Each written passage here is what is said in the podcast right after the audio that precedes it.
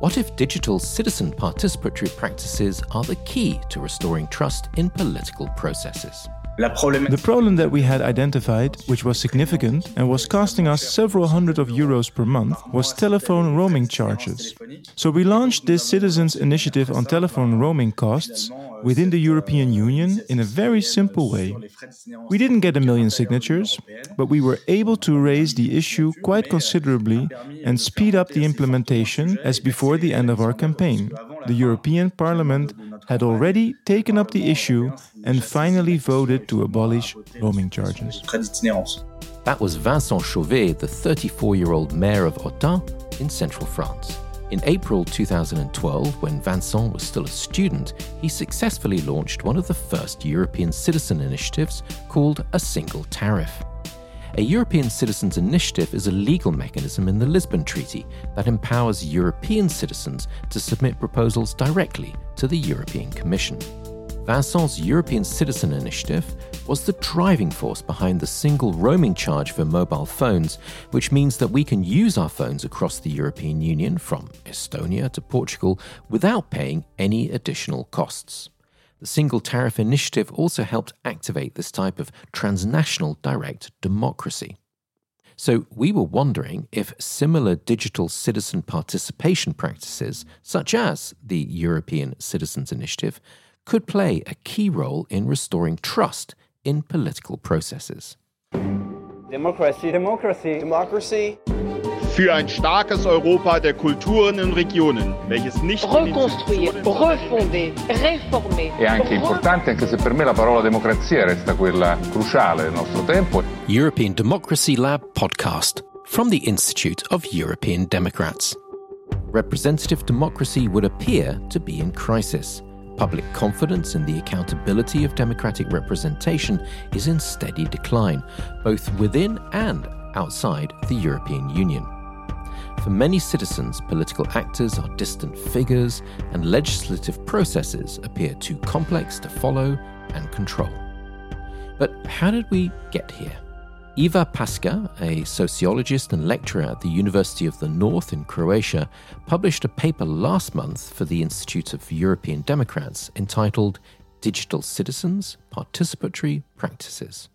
I think that the problem is present already in the heart of the idea of representation, and it has been recognized as such by some classical political theorists also. For example, Jean Jacques Rousseau or James Mill have identified the problem as in the sense that there is no guarantee that the representatives that are in representative democracy elected by the electorate will actually represent the interests of those who gave them the power to represent in the first place. So this is uh, one point, which is actually the seed that could potentially lead to the lack of trust, uh, which we are witnessing today within the contemporary advanced democracies. What is noticeable is that since the 1990s, there is um, increasingly low voter turnout in some advanced democracies in Europe, also in post communist democracies. This is most notable, I think. And some have been explaining this as dissatisfaction with democracy. People are dissatisfied because they do not see that the representatives are representing their interests, but they're instead seen as representing their own political and economic interests. Vincent Chauvet is even more blunt. Representative democracy as we know it is outdated. Representative democracy, as we know it in continental Europe, well, yes, it is in crisis. But why? Because it is a model that is based on and was created in a society that no longer exists. The society of the 18th and 19th centuries, where representative assemblies had to be elected because citizens did not necessarily have the time to get involved because citizens did not necessarily have the skills to get involved, and because it was also technologically impossible to gather the opinion of all citizens at all times. Some commentators argue that the current crisis of representative democracy means that citizens don't want to engage in decision making and opt out of taking action. In fact, quite the opposite is true. Grassroots participatory democracy initiatives have mushroomed across Europe.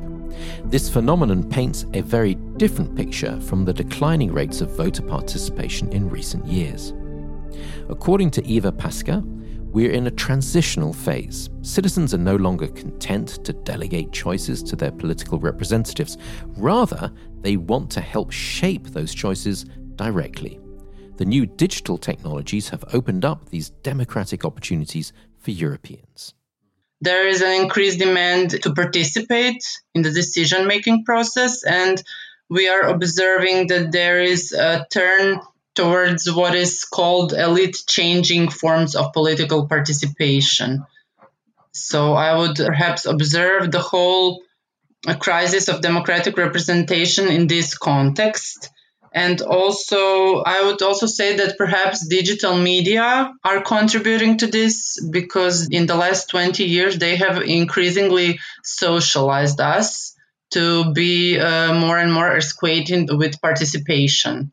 Digital participatory mechanisms can give very concrete platform or channel or space where citizens can actually voice their everyday concerns but in concrete manner so i think that these kinds of practices are very very important and they should be promoted as one of the possible contributions to the solution of the problem of the low level of trust in political actors and legislative processes. They can, in a sense, certainly revitalize the current representative democratic processes because they can, at one uh, side, give this additional sense of empowerment to the citizens. As part of her research, Iva Paska investigated a number of bottom up digital participation practices, including Mana Balss, a Latvian online platform that citizens use to raise and debate legislative proposals being submitted to Parliament.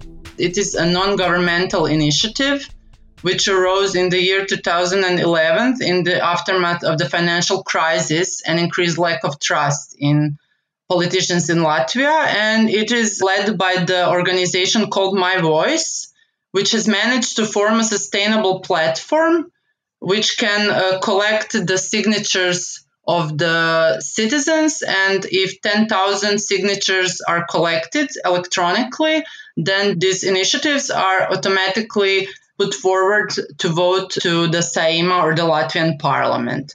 I think that it helps this process where these kinds of initiatives are then substantiated helps to raise the political literacy of the participants because they are in the sense educated on how to create a real proposal for the legislative act, which is very important, again, I think, for the sense of agency and in the sense that the citizens see that this can really function because it really functions in Latvia. Last year, the European Parliament recognized the democratic value of Mana Balss by awarding the platform the European Citizens Award.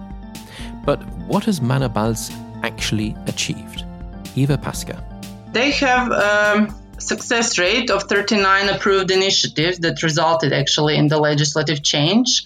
Yeah, it is something that is not internationally recognized as I think it should be because it's really good practice example. And they have considerable rise in the number of initiatives which are submitted for consideration and then launched. Like there were 25 in the year 2011, and in the year 2020, there were 109 which were launched. What I think is a great success that they initiated a constitutional change through this platform because before the president of Latvia was elected through closed ballot in the parliament and then the initiative was launched through Mana Balss and it had taken four years to gather the signatures but in the meantime the political climate kind of developed in the sense of support for that initiative and then it resulted with an amendment to constitution and it passed in the uh, Latvian parliament. So I think this is really a great success for an digital participatory practice.